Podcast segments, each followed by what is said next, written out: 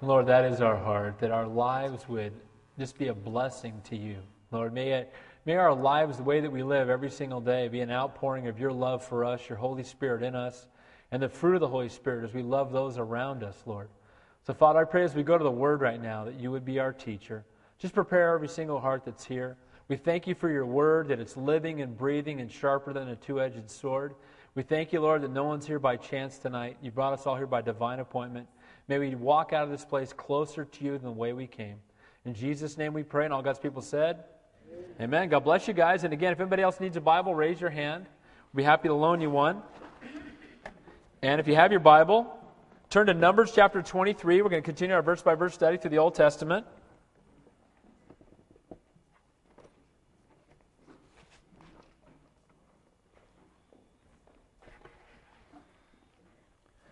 There we go. All right. Well, I know we got a lot of people out sick, so let's be praying for one another. And there's several people that are out sick, and I understand that somebody's in the hospital having a baby right now too. So we'll be praying for the Whitties. Okay. So praise the Lord for that.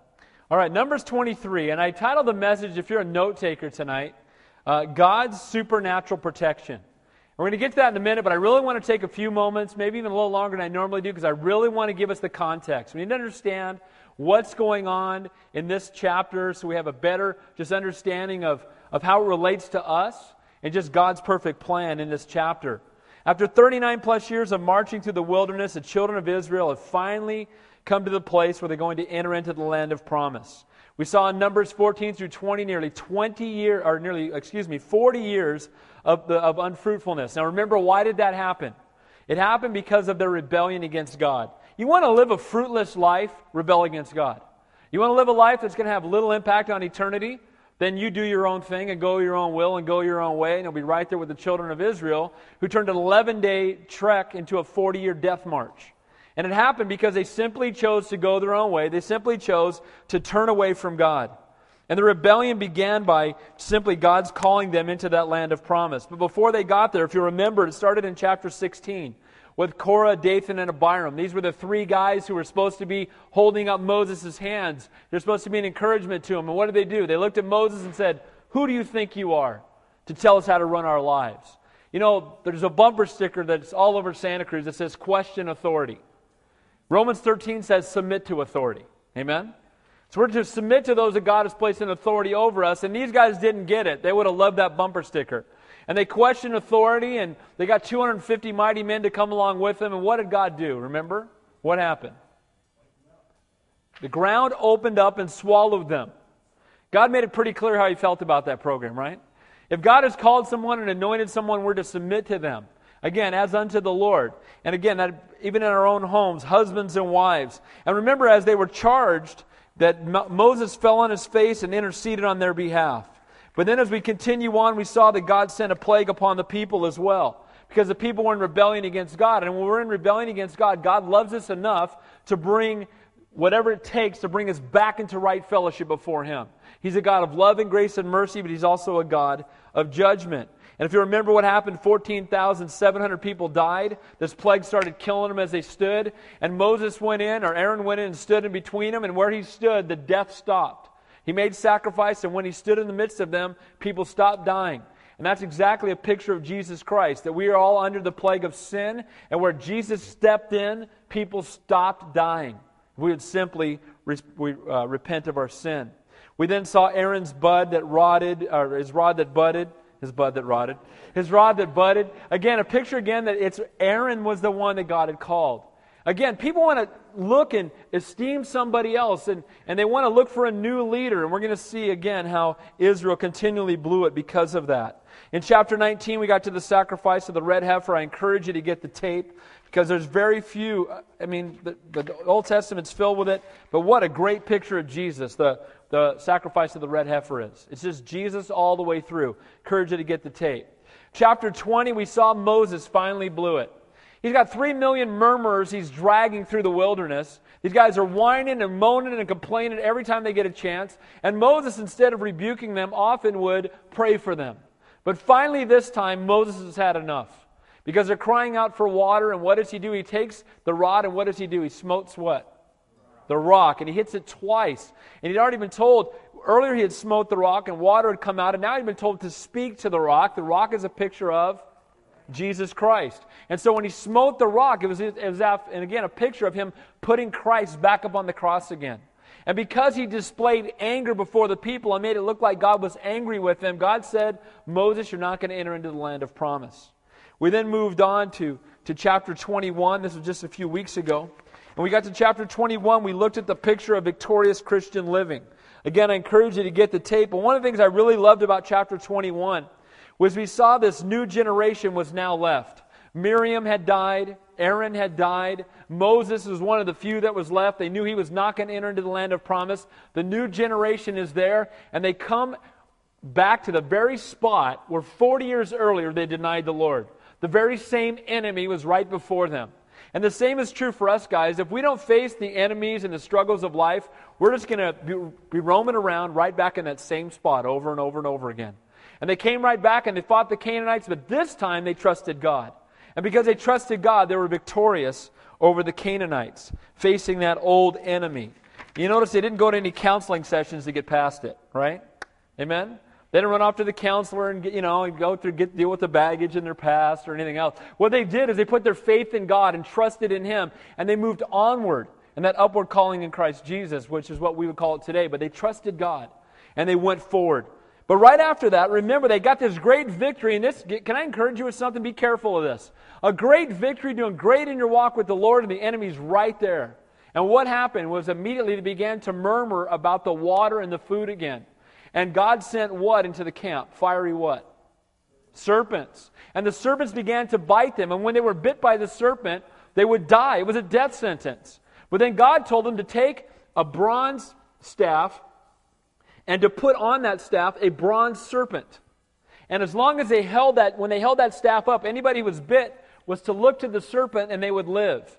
And again, that seems really bizarre as we've talked about that. The serpent, because the serpent's a picture of Satan or of sin.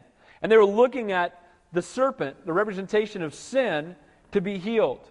But we know the reason for that is that later it says that he who knew no sin became sin for us.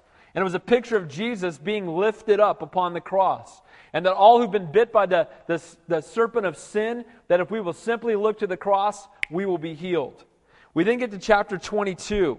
And in chapter 22, which is what we looked at just last week, we saw that, that they're, they're, they just overcome two more battles. After overcoming two more battles against the Amorites and Og, the king of Bashan, the, this, this giant that was in the land, and the Amorites, uh, Amorite means bitterness. They'd overcome bitterness, and finally now they just their heart is to seek God's perfect will. And we met two new characters last week. One of them was by the name of Balaam, and one of them was by the name of Balak. Now, Balaam's name means devourer, and Balak's name means destroyer. And that's going to be significant in the text this evening. But Balaam's a really hard guy to figure out because this is a guy who's spoken of, as I mentioned last week, throughout the Bible. He's, in, he's mentioned in Numbers, Deuteronomy, Joshua, Nehemiah, Micah, Peter, Jude, and Revelation. And we see that he's mentioned throughout God's Word. He's mentioned more than Mary, the mother of Jesus, but he's also a guy that kind of like Saul, King Saul, it's hard to figure out if you don't look closely at him. Because, like King Saul in some ways, King Saul was a man, if you remember, was filled with the Spirit, was anointed by God, but he rebelled against God and ended up consulting a witch. So too with Balaam. He was a man known for his success in, in divining power, and being a sorcerer, and cursing. And we know that in the, he would look into entrails to see the future. He'd look at stars and he would drop oil into a, a, a vat of water and look at the oil and, and tell the future from it. But at the same time, we see God speaking to him. And it's kind of baffling that you see this guy as a sorcerer and yet God speaks to him. But again, I think we saw from last week that it's because God speaks through somebody does not mean they're called by God or anointed by God. Because remember last week, what did God use to speak to Balaam? A donkey. Remember the story? Balaam is this guy who really is out after the money. And we know that it says of him, don't go, it says in, in God's word, don't go the way of Balaam or the error of Balaam, right? The doctrine of Balaam. Most of them are based on greed or, or as we're going to see later in a few chapters, sexual depravity. Balaam was a train wreck. Balaam was an ungodly man. But God still, because of his love for Israel, spoke to Balaam. For the sake of Israel, he spoke to him. But we saw last week that he was summoned by Balak because he knew that he could curse Israel. Balak had got up on the top of his mountain and, and, he was in Moab and he looked down and he saw this huge, massive army of Israel down at the foothills and he said, We're in trouble. They just destroyed the Amorites. The Amorites already, already whooped up on us. If these guys come our way, we're in big trouble. But instead of seeking God or turning to the Lord, what did he do? He turned to a sorcerer. Can I encourage you again, especially those of us who are Christians? May we never seek the counsel of men.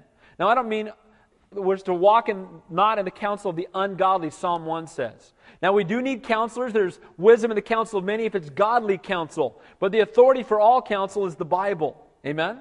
It's God's Word. That's the authority.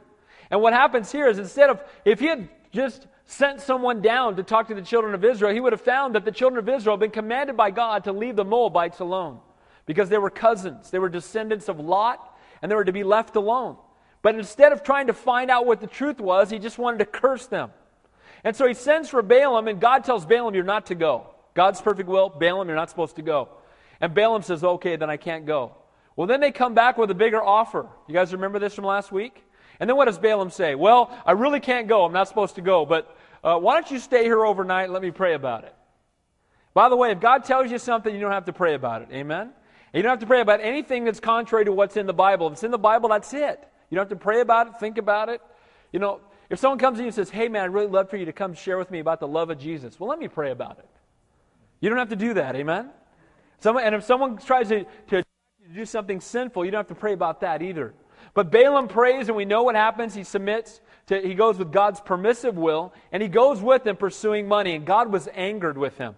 And as he's riding the donkey, if you remember the story from last week, the Lord Jesus Christ, pre incarnate, is standing in front of him holding a sword ready to wipe him out. And what, what happens? The donkey keeps like running off the trail. Dude, I'm not going that way, right? And because he's so spiritually blind, the donkey can see what he can't see, right? And he starts whipping up on the donkey. And finally, the donkey turns around and looks at him and says, Dude, what are you blind? Do you see the guy? And the interesting part is he starts having a conversation with the donkey, which just blows me away. If a donkey starts talking, I'm stopping. I'm like, wait, wait a minute. Did, am I okay? You know, I'd be taking my temperature. I'd be making sure I wasn't outside of my mind, right? And the donkey's talking, I'm thinking you might want to figure out what is this all about. And instead, he's beating the donkey and he says he's looking for a sword to kill the donkey. Then finally, God opens his eyes, and what does he see? He sees the Lord standing in front of him holding a sword. And he realizes finally that he's blown it. But the interesting part is, at that point, he said he would go home. The Lord said, Go ahead. You were headed in that direction. Go ahead. But you speak the words I speak to you. Now, we're going to see initially that Balaam's going to be obedient to that in this chapter. But as we get down the road, we're going to see that Balaam becomes a man whose focus is only his pocketbook, whose focus is all about what money can I get, what fame can I get, what accolades can I get, and he's not really worried about what God has to say. And you know what? Again, we as Christians need to be careful because it's easy to fall into that same trap, you know, to make the mistake of getting our eyes on our circumstances. And so we saw last week that the key to knowing God's will was intimacy with the Lord, coming face to face with Him, trusting God's word, being obedient before God. And again, Balaam failed in all those areas. So that brings us to chapter 23.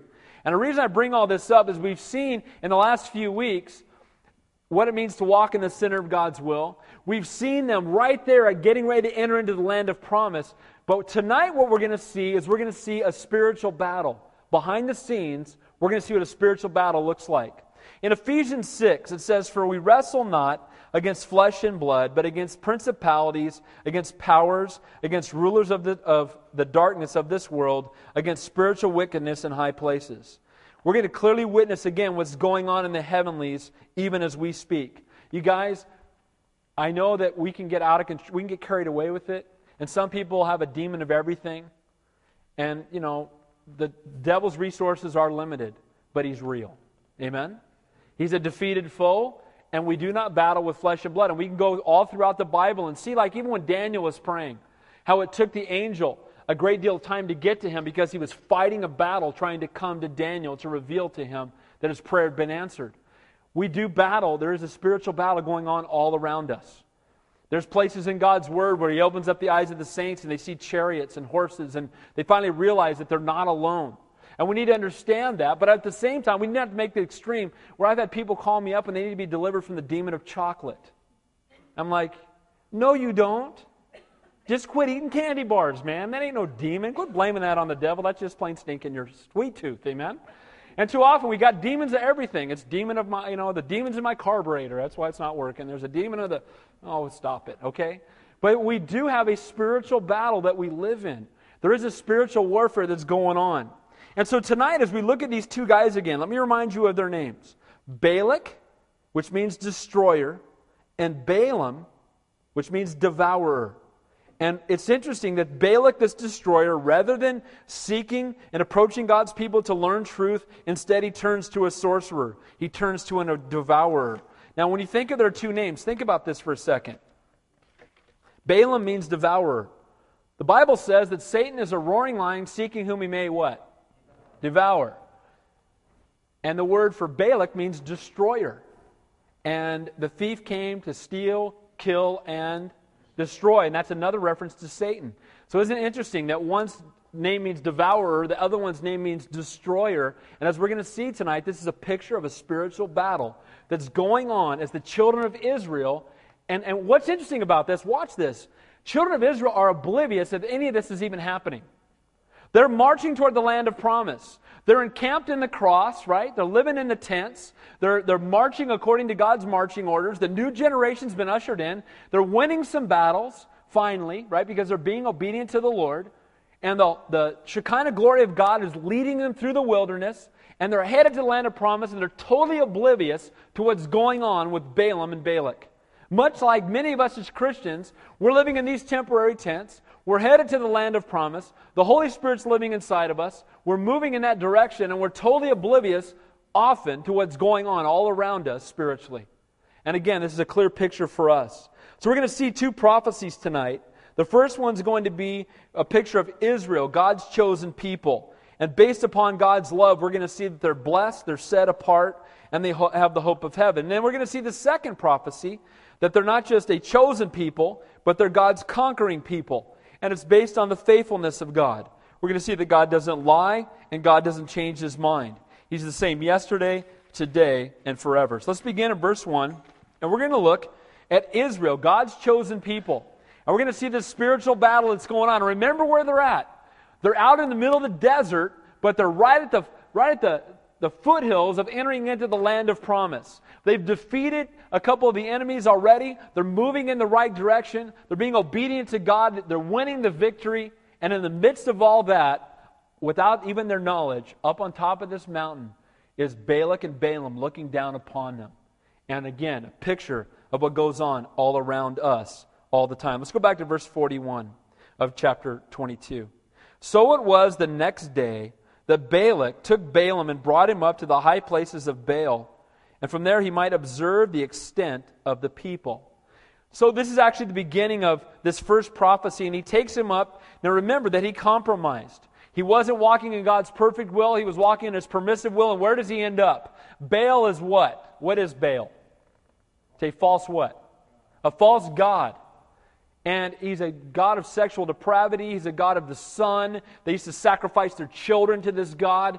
And they go up on these high places because they were pagans. They believed that if you got up on a mountain, you were closer to God somehow.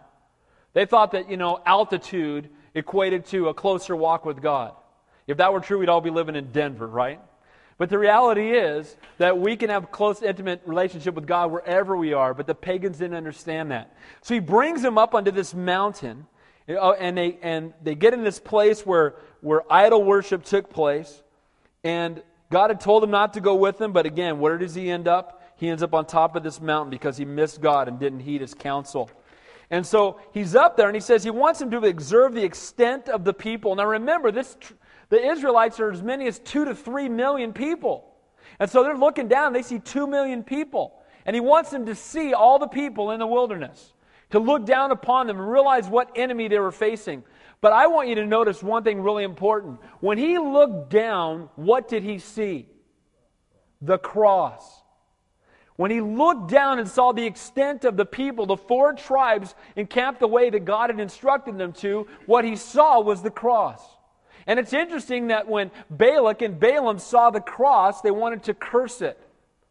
Because you know what? The cross of Christ is a stone of offense.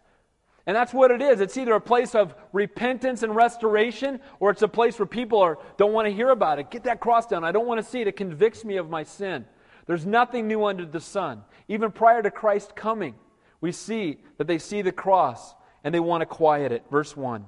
Then Balaam said to Balak, Build seven altars for me here, and prepare for me seven bulls and seven rams. So here we have devourer and destroyer coming together and again, they've looked down upon the cross. Instead of a place of repentance, they, they have seven altars and they're going to make sacrifices. Now, let me ask you a question. Do you see anywhere ever in the Bible where they make seven sacrifices all at the same time on seven altars to, to Jehovah? The answer is no. It's always one at a time. Why? Because there's only one sacrifice that paid the price. Now, they would have a burnt offering and sometimes right after that a peace offering, but it was always one at a time. But they've got seven, and they're burning them all at the same time. Now, it's believed that because Baal was, they considered him the sun god, that the seven altars represented the seven known planets at the time. And so they were worshiping Baal. Here he is. Now, who did he just run into on the road? Who did he just see face to face? Jesus. He saw the Lord face to face and he runs off and he starts worshiping the sun god and starts offering you know, in, you know, burning these, these animals, making sacrifices to the false gods. And you know, you look at that and you think, man, is this guy thick or what? But at the same time, you know what? Don't we do that sometimes? God rescues us, God's faithful, He delivers us, and then we run right off and go right back into our old way of life. We have a head-on collision with Christ. We're walking with Him. We go on a retreat, or you know, you know, God just brings us to weeping, and we come home, and it's like, well, that weekend's over. Go right back to what I was doing before. That same old struggle. Well, that's what Balaam does. He sees Christ, but it doesn't impact his life. And the same can be true of us. And we need to make sure that we don't just know about God, we have an intimate personal relationship with God. Your best friend. Amen? And so we see here that they go up on the, the mountain, they look down, and they burn these, these sacrifices on these seven altars. And Balak did just as Balaam had spoken. And Balak and, and Balaam offered a bull and a ram on each altar. So you got 14 animals on fire being offered up to the sun god. And again, offerings made not from broken repentant hearts seeking restoration from God, but from a heart that is seeking to earn God's approval. Now, I do believe that because he didn't fully grasp what was going on, that part of him thought that this would be pleasing to the God of Israel too. You know, this is what we do when we sacrifice to God, so we're just going to offer this stuff up, and yeah, that's, you know, Baal, Jehovah, what's the difference? And sadly, that's, that's true in the world today. We don't di- differentiate between the true and living God and the, the dead idols of the world. And if you do, you're not being politically correct. Amen? You start telling people Jesus is the only way, Dude, man, you're narrow, man. You need to relax. You need to lighten up. Uh, Jesus is the only way. Amen? Muhammad's dead, Buddha's dead, they're all dead. Jesus risen and living Savior. And, and we need to point people to the truth and the hope that lies within us. And so we see them offering up this pagan worship. And again, often this would include even the, the uh, slaughter of innocent children, but not in this case. So they offer these animals up. Now remember again, that without the shedding of blood there can be no forgiveness for sin, but it must be blood that is shed that points to Christ. Because any other blood that is shed is of no meaning. Verse 3. Then Balaam said to Balak, Stand by your burnt offering, and I will go. Perhaps the Lord will come to meet me. And whatever he shows me, I will tell you. So he went out to a desolate height. Now it's interesting that he tells Balak to stand by the offering so that somehow he could earn the favor of having made this offering. What are they trying to do? Are they, again, are they repentant and broken? Are they trying to be restored to a right relationship before God? Or are they trying to somehow do something that will get God's attention and somehow God will give them some favor? You know, get God to owe me a little bit. You know, Lord, let me stand in the midst of these seven altars. Look what I've done for you. Look at all that I've sacrificed for you, Lord. And again, that we can fall into that trap as well of thinking that we work real hard so that God will owe us a favor. You know, if I go to church a lot, you know, if I read my Bible and put some Christian stickers on my car, then God's going to owe oh, me big, right? Down the road, I'm going to cash that chip in, right? And that's kind of what's happening here. Balak's standing among the, you know, the, the, the, you know, the animals, sacrifices going up, the smoke's going up, and he's standing right in the middle of them like, pretty sweet, huh, God? What do you think? Got seven altars working here. 14 dead animals. It's smelling pretty good up there in heaven, right? Now kick, kick your brother down a favor, right? Now the reality is, is what is Balak asking him to do? To curse whom? The children of Israel, which are God's kids. And we talked about this last week. Can you imagine coming up to me and, you know, and slipping me a hundred bucks and telling me go out and beat, beat one of my kids senseless? Here's a hundred bucks, go smack your kid around for me. What are you, dude, what are you talking about? This is what Balak's doing. He's saying, curse your children, God. I want you to curse your kids for my sake because I'm burning some animals to you. It's foolishness. But we see what happens when we don't have an understanding of who God truly is. We think we earn favor by our good works. We think we earn favor by making sacrifices, crawling on glass to Mecca. And sadly, Balaam, fresh from his face to face with Jesus, still doesn't get it. But the only word that I speak to you, he says, you shall speak. So Balaam says, I'm going to go to this high, desolate height. Again, pagan. Because what did the pagans believe? The higher you got up, the closer you got to God. The high places again. So he goes up into this high place to meet the Lord there. He doesn't, still doesn't fully grasp who our Savior is. He met him on the road, but again, he's just as likely to take entrails out and look at him as he is to call on the true and living God. But Jesus, again, is the way, the truth, and the life. And in this case, the God of Abraham, Isaac, and Jacob is the only God. Now, this is amazing, though. But look what it says in verse 4 And God met Balaam. So he's burning these animals on a high place where they, they make sacrifices to Baal, and God still speaks to him. But you know what? What does this show us? This shows us the grace of God in ministering on behalf of Israel and even in reaching out to Balaam to reveal truth to him. You know, I've met people that have gone, got caught up in a cult or caught up in something, and they meet God there. They go caught up in some weird, bizarre thing, and, and before you know it, they're like, you know what? There really is a God, and, and God delivers them out of it, and they put their eyes on the true and living God. Because God is a loving, a gracious, and a merciful God. And he reaches down to Balaam even as he's making sacrifices to false gods. Now, we might look at that and think, wow, that's pretty incredible. But at the same time, while we were yet sinners, Christ died for us. Amen? God didn't come to us when we got it all together. I'm all perfect. It's all good. Maybe you weren't burning, you know, and sacrificing animals to false gods, but you were living in your will, living according to your way. And you were sacrificing to something, and you had idols you were serving because you, you got to serve somebody, right? It may be the devil or it may be the Lord. We're all serving somebody as Bob Dylan once sang, right? And so we're all serving somebody, and so we're all serving a false God when God comes to us and opens our eyes to his truth, and we have an opportunity to respond. So God speaks to Balaam, and here's what he says to him. And he said to him, I have prepared, this is Balaam speaking to God, I have prepared the seven altars, and I've offered on each altar a bull and a ram. Then the Lord put a word in Balaam's mouth and said to him, Return to Balak, and thus you shall speak. So God delivers a word just as he had told him when the donkey spoke to him. He said, You know what? I want you to go ahead and go, but you speak only what I speak to you. I'll tell you, that's some great counsel. Amen? Let's only speak what God speaks to us. You know, my opinion's pretty stinking irrelevant, and it's not going to be much help to anybody. Amen? That's why it's so key that we know this book, because when Jesus was tempted in the wilderness, what did he always, how did he always respond to Satan? It is written. That'd be, boy, can you imagine we just did that for a couple weeks? Before he said anything, got to say it is written, right? Boy, our vocabulary would dry, we just wouldn't be saying much, right? But can you imagine at work if all you could do is say is it, it is written? Boy, will we be witnessing, right? And we'd be pointing people to the truth. And so we see here that God delivers truth to him.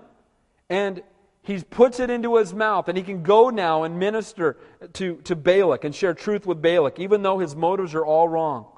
They're seeking through their wicked designs to bring harm and cursing to God's people. But we're going to see again that God is in control. Even though these guys have their own motives, they can't do anything God, unless God lets them. And I want you to encourage you with something, guys. You know, God has not given us a spirit of fear. And as Christians, we don't have to be afraid of anything.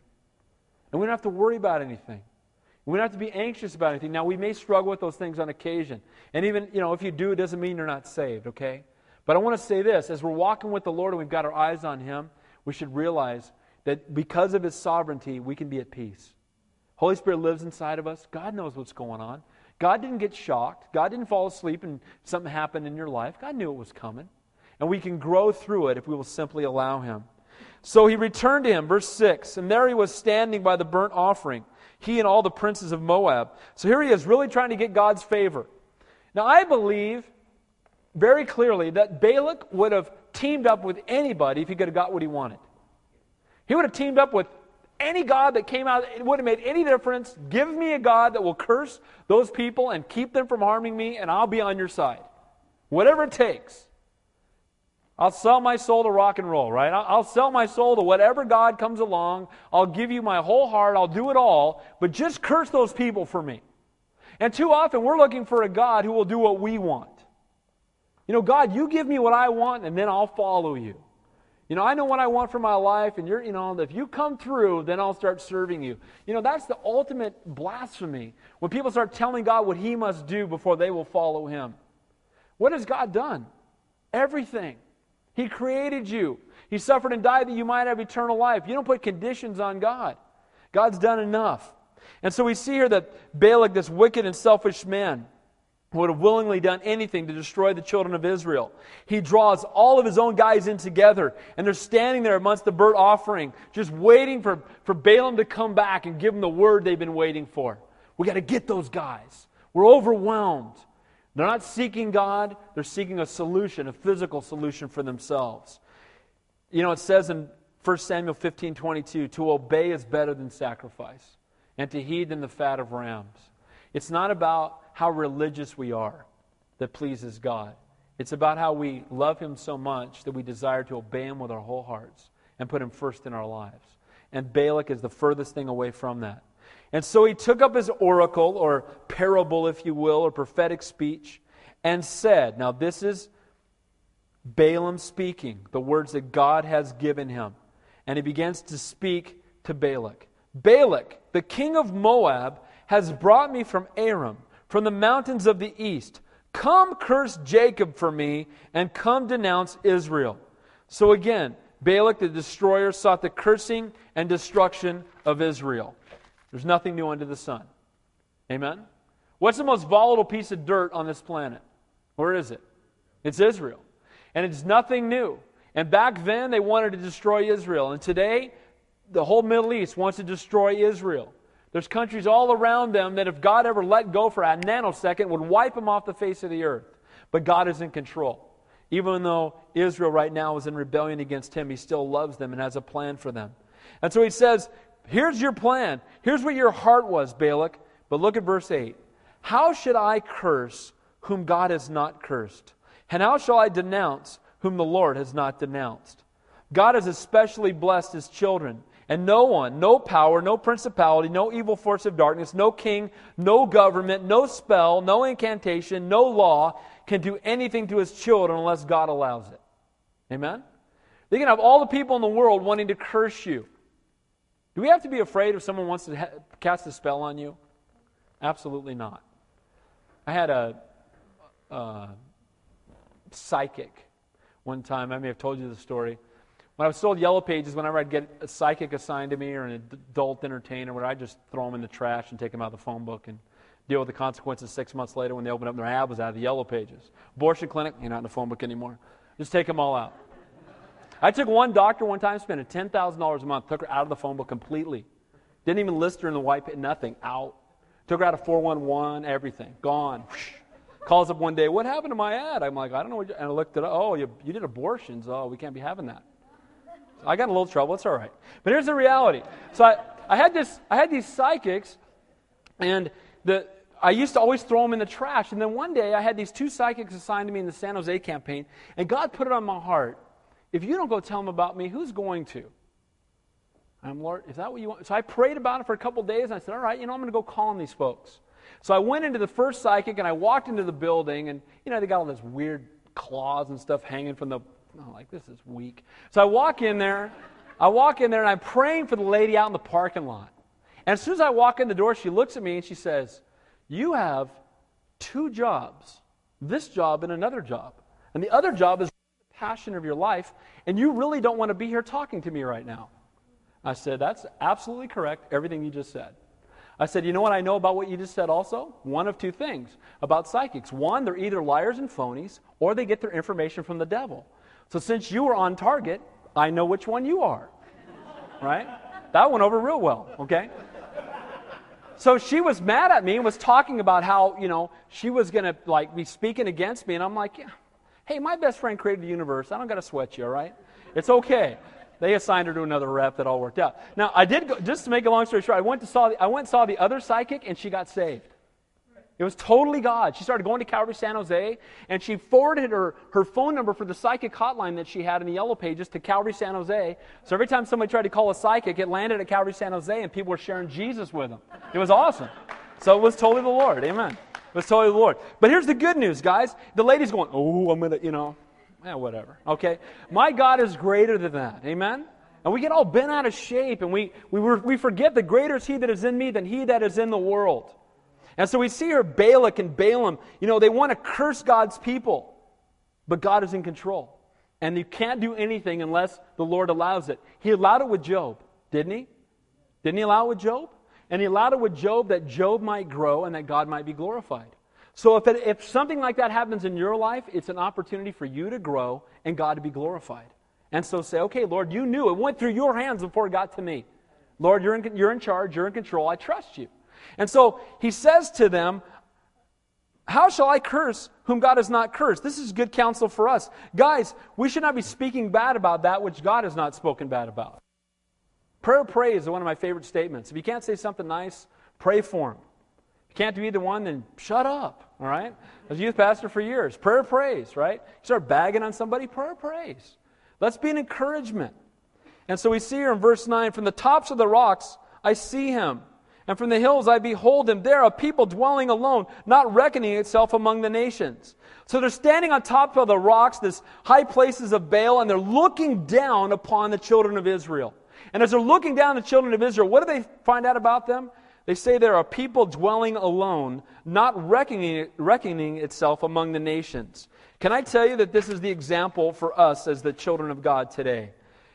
They're looking down, and what do they see? They see that Israel is set apart. That Israel is not intermixed with other tribes and other peoples, but Israel is following God. And you know what? The church today, God is sovereign, God is faithful, but He's called us to be set apart. A people dwelling alone, not reckoning itself among other nations. You know, we're not to be sitting ducks, but set apart to God. In the world, but not of the world. Israel's greatest downfalls came when they became like other nations, instead of rejoicing in their uniqueness as the people of the true and living God and being salt and light. They imitated their neighbors in their worship and their conduct, and God had to discipline them. Instead of letting God be true, their true king, remember what happened? Why did they cry out for a king? Because everybody else had a king. Amen?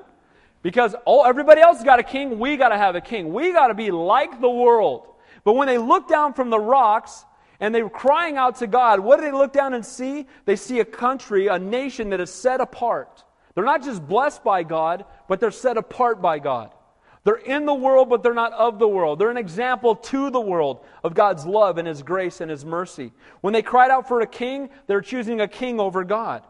Unfortunately, many people in the church today have mistaken the idea that being like the world is a way to reach the world. Let me tell you, it's exactly the opposite. There's all this stuff going around today that, well, we need to be all things. Now, we do need to be all things to all men to win some, right? But I've heard things like, well, if your friends like to go to strip club, then go with them so you can witness to them. Uh, give me a scripture for that, right? If your friends like to drink and party, go drink and party with them. You got to be like the world so you can witness. Were they attracted to Christ because he was like everyone else? They're attracted to Jesus because he's God and he's perfect and he's holy. And Christian means little Christ. Christ is living in us in the person of the Holy Spirit. And we're to be salt and light, not like the world. In the world, but not of the world. They forgot that the church is the people of God, a very special people, saved by grace. Instead of maintaining separation, they, be, they promote imitation.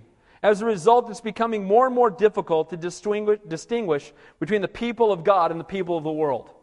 Isn't that true? Our music sounds like their music. The way we dress, the way we talk, the, the movies we watch, the hobbies we participate in, we're just going with the flow and being just like the world. But as he looked down on God's people as they're entering into the land of promise, what did he saw? He saw a set apart nation. God's called us, again, not to be self righteous, not to be arrogant or holier than now, but to be in the world and not of the world. Not imitators of the world, not like the world. People should look at Christians and say, You guys are different. Amen? You guys are radically different. Whoa. Instead of, you know, I just want to know about your God because, dude, you're just like me. Well, if I'm just like you, why would you want to know my God? Because you're desperate and hopeless without Him. Amen? They should look and see that we have joy when they don't. That we have passion when they can't. That we have peace when it, may, when it doesn't make sense to them. We're to be in the world, but not of the world. It's been said that the church did the most for the world when the church was least like the world. I believe that. The church did most for the world when the church was least like the world, attracted to Jesus not because he was like them, but because he was different. And so they were blessed and they were set apart. And we are called to be, we're blessed by God and we're called to be set apart. Verse 10. Who can count the dust of Jacob or number one fourth of Israel? Let me die the death of the righteous. Let my end be like his. Who can count the dust of Jacob? It's interesting that there was a prophecy given to Abraham that his descendants would be like what? The, the sand of the earth, the dust of the earth. Fulfillment of that prophecy. And we see here also not only this fulfillment, but, but he says, what, you can't even number one fourth. Remember, they were divided in four different camps. And he looked down and saw one camp, he was overwhelmed. He envied not only their blessing, but also the promise of heaven that they had to come. He said, I want to die like they do. You know what? People should envy the way we live, but people should also be able to envy even the way we die. Amen? Christians die well. Why? As we said on Sunday, it's moving day. Amen? Absent from the body, present with the Lord. It's a joy. Can I tell you, I look forward to it. I don't fear death one bit. I'm excited. Absent from the body, I'm going to be in His presence. I'm not going to be dragging this dead carcass around anymore. Those of you on the softball team, I'm having wheels in heaven, okay? All right? It's an inside joke. All right. I'm slow. I look like I'm carrying a refrigerator down here. All right. But here's the reality that we're going to be new creations in Christ, and as Christians, we should we, they should see the way that we live is different, but even the way that we prepare for eternity. And we see here that Balaam sees it, and he says in this verse here, "Let me die the death of the righteous. Let my end be like his." They, they, they have something that's missing from my life. They have peace when things are haywire, things are sideways. I want to be like them. May we be set apart from the world, and may, again, we be different. For a believer, death has no sting. It's graduation day. And I'm looking forward to it. Verse 11 and 12. Then Balak said to Balaam, Why have you done this to me? What have you done to me? I took you to curse my enemies, and you blessed them bountifully.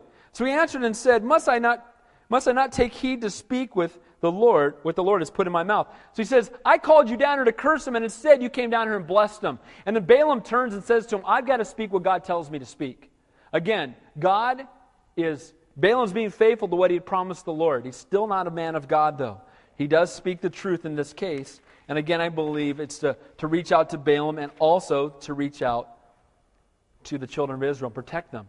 So the first prophecy is Israel is God's chosen people that they're blessed, they're set apart, they have the promise of heaven. Now, lastly, we're going to look at this second prophecy Israel, God's conquering people, based on the faithfulness of God. We can trust in His Word. God only needs to tell us something once and we can believe Him. Amen? Didn't have to tell us five times. Look at verse 13. Then Balak said to him, Please come to me to another place from which you may see them. You shall see the, only the outer part of them, and shall not see them all. Curse them for me from there. So he brought him to the field of Zophim at the top of Pisgah and built seven altars and offered a bull and a ram on each altar. Isn't this just like the world?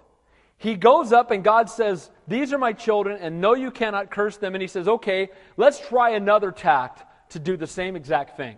Let's go around to the other side that's coming from another direction. And maybe if you only see part of them and you don't see the full cross, maybe then you can curse them. Now it's interesting that he brings them up, and the place here is Pisgah is interesting. It means fortress. And it's the same exact place where Moses stood and looked into the land of promise before he died. So that means when Balak and Balaam were standing there, they looked down and saw the children of Israel in the, in the desert, and they could also see the land of promise at the same time. And they looked down, and he wanted to curse them as they were heading into the land of promise. This is the picture of the spiritual battle I was talking to you about. What is Satan doing right now? He's looking and he sees that we're headed to the land of promise. He's seen into heaven, right? Hasn't Satan been? He's been in heaven, right? He's seen into heaven. He knows what it looks like. He sees us as we're encamped in the cross and we're headed to the land of promise. And what does he want to do? He wants to curse us on this land. But the good news is that God is in control, not Satan. Amen? And he is a defeated foe. And he can look down upon us and curse us all he wants, but if God doesn't allow it, no, no harm can come to me. And any harm that does come to me is going to be for God's glory and my spiritual growth, so bring it on. Amen?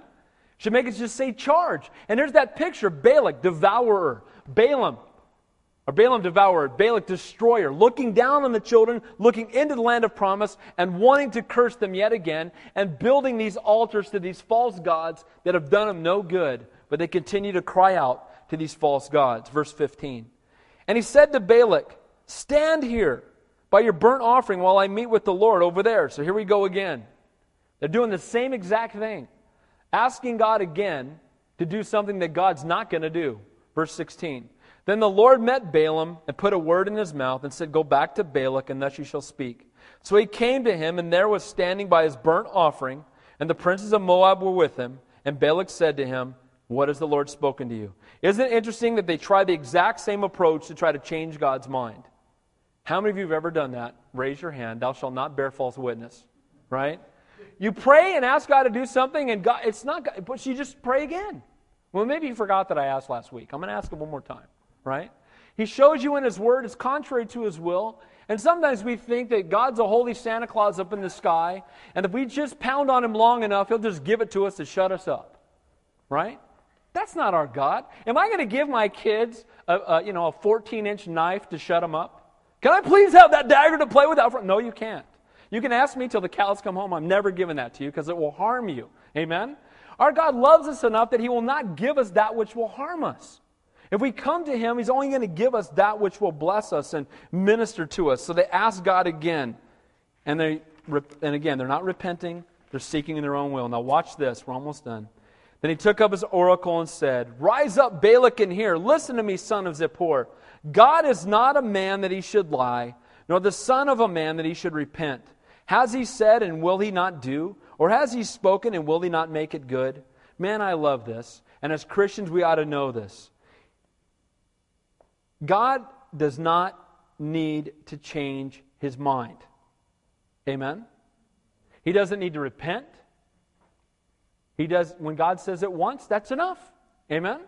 And too often we think we got to keep cluing God in, and maybe He's going to change His mind about this. Maybe it's going to be a little different. No, it's not. If he could, cha- if he changed his mind, that would mean at some point he was wrong, and God is never wrong, and He can't be wrong. Amen. And so He says here, look, God has told you, and He's not going to change His mind. So get in line with God. God's not going to change his mind about you living with your girlfriend, all right? So don't do it. God is not going to change his mind about you doing drugs. God's not going to change his mind about you drinking and partying. God's not going to change his mind about other paths into heaven. God has said it once, and that's enough. And again, sadly, we see here that they're crying out. God gives us his word once, that should be sufficient. Verse 20 Behold, I received a command to bless. He is blessed, and I cannot reverse it. Balaam could not act toward God's people contrary to God's will. No man can act toward you contrary to God's will. So it's God's will that I get in a car accident sometimes. Yeah. Because it's an opportunity for God to be glorified and you to grow spiritually. Amen? God allows us to go, count it all joy, my brethren, when you fall into various trials, because that's how we grow. Too often we look at a trial as punishment from God. And again, sin has consequences, and sometimes we go out and sin and we reap the consequences of sin. But also, we can walk in obedience to the Lord, and God will bring things into our life that will cause us to grow spiritually. Verse 21. He has not observed iniquity in Jacob, nor has he seen wickedness in Israel. The Lord his God is with him, and the shout of a king is among them. God has not seen sin in Israel? Wait a minute. Have we been re- has he read the chapter? What have these people been doing the whole time they've been wandering in the wilderness? Moaning, murmuring, complaining, whining, cursing God, wanting to overthrow Moses. And he says, I see no sin in Israel. I observe no iniquity, iniquity in Jacob. How's that possible? Because they're encamped in the what? In the cross. Because when he looked down from heaven, what did he see? He saw the cross. He saw the foreshadowing of Jesus' blood that was to come. When he looks at you and he looks at me, you know what he sees? He sees us sinless, forgiven, perfect, holy. What an awesome God we serve. Not because of our good works, but because of his good work. And he looks down on the children of Israel encamped in the cross. Though they'd been rebellious, they're forgiven. Verse 22. God brings them out of Egypt. He has strength like a wild ox. Who delivered them out of bondage? The Lord did. The Lord did. Who delivered you out of the bondage of sin? The Lord did. Verse 23. For there is no sorcery against Jacob, nor any divination against Israel. It, is, it now must be said of Jacob and of Israel, Oh, what God has done.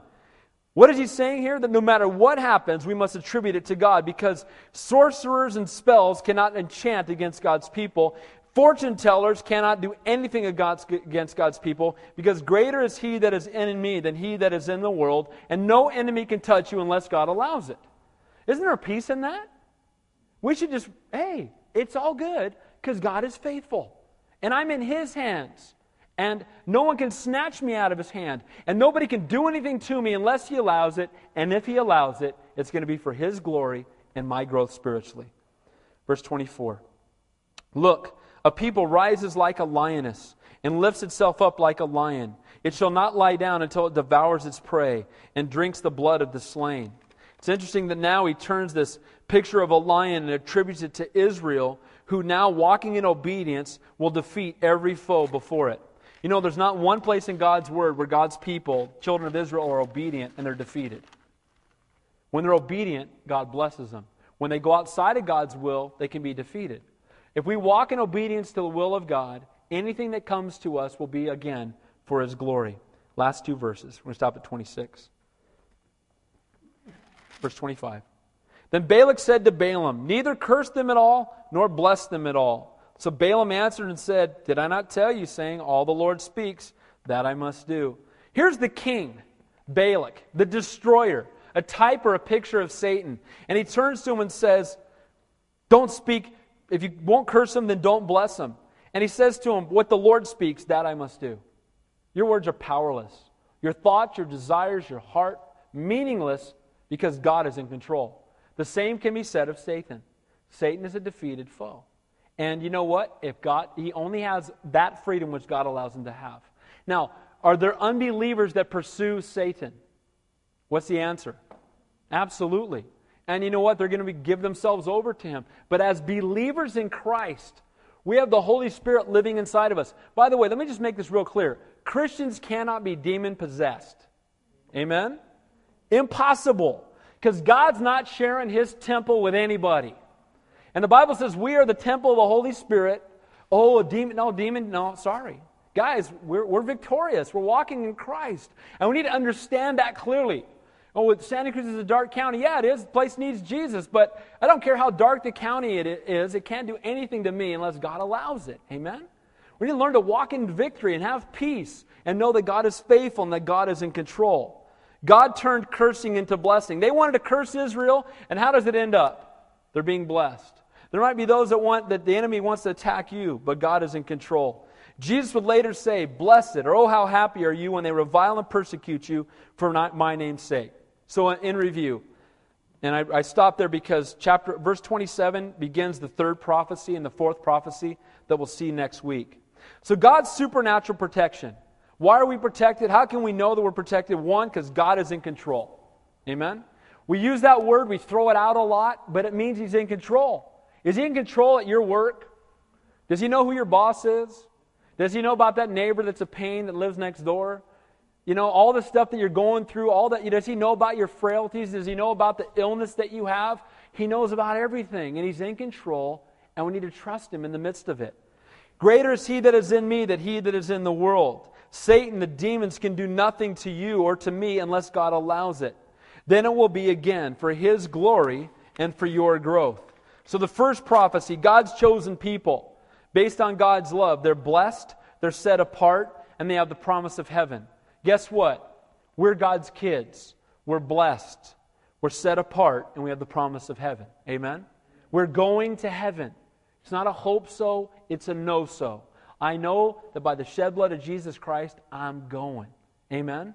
Not because of my good works, but because of his great work. And then lastly, the second prophecy is God's conquering of and, and, and, God made them a conquering people based on the faithfulness of God. God doesn't lie. We can trust in every promise He's made.